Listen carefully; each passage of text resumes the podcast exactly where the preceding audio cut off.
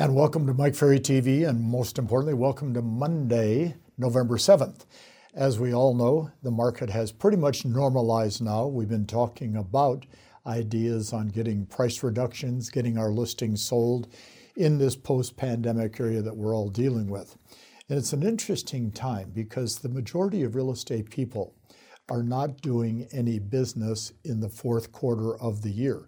In fact, I think the majority haven't done any business all year long.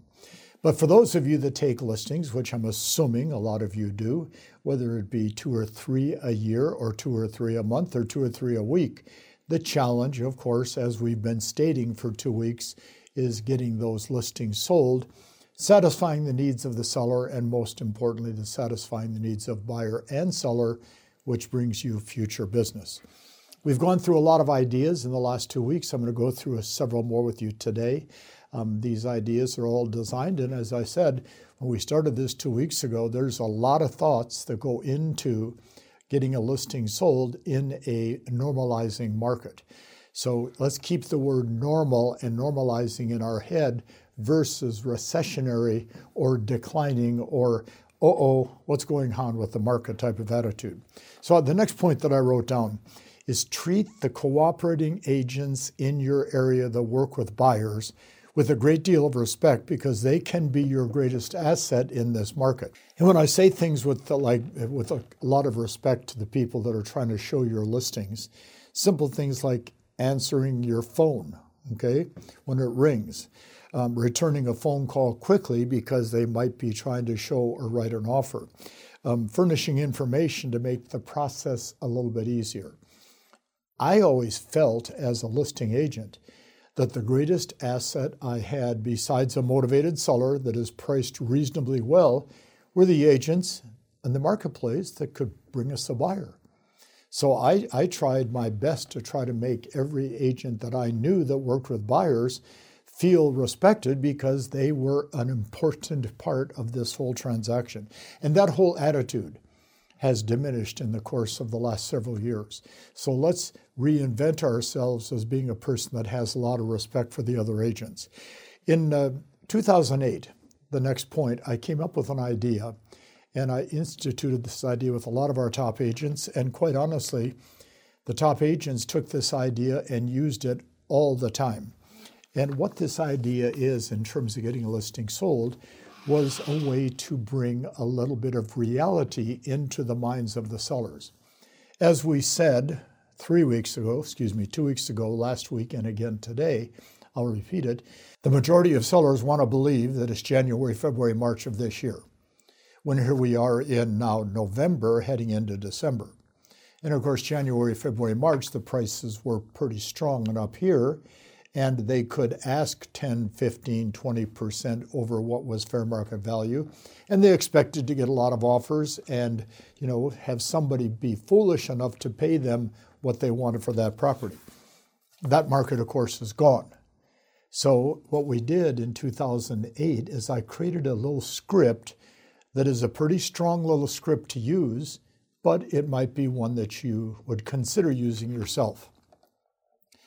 At the 60 day mark of any overpriced listing you might have, go back and pre qualify the seller 100%, asking all the questions to make sure the motivation is still there.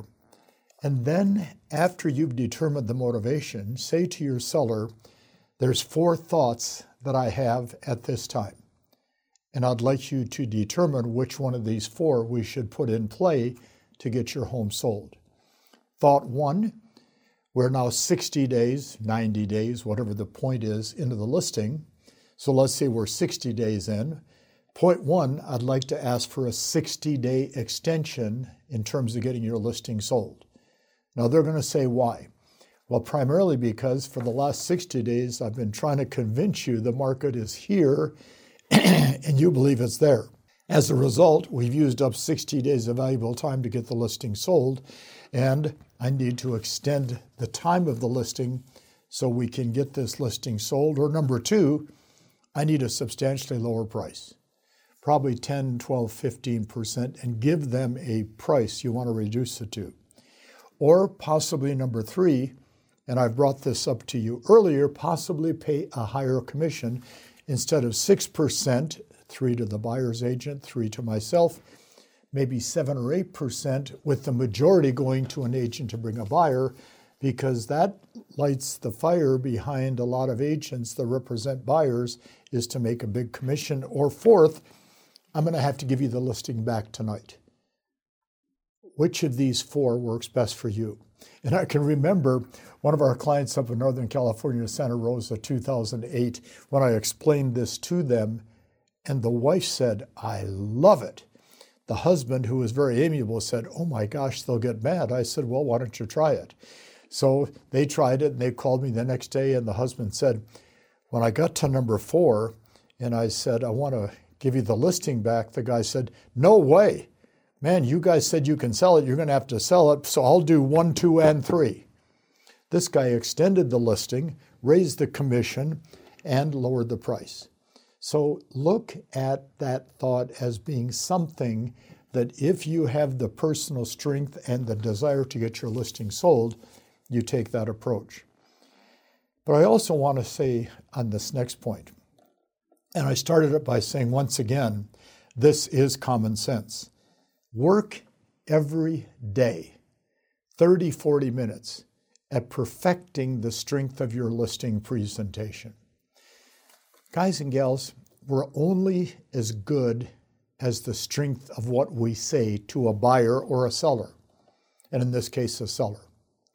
If we walk in, hi, I love your home so much, and it's so pretty, and it's so nice, and Gosh, I would love to be able to list it for you and help you folks out.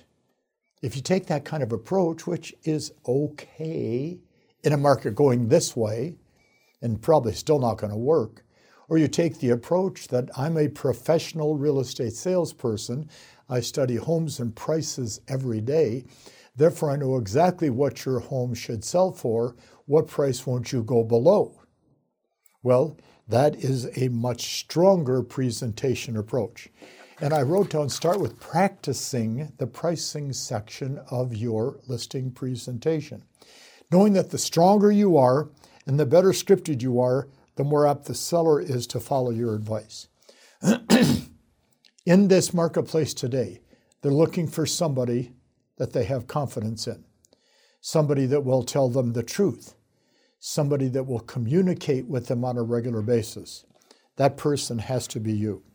And then the last point that I wrote down on getting listings sold always tell them the truth, starting in the initial contact all the way through getting that property listed and sold.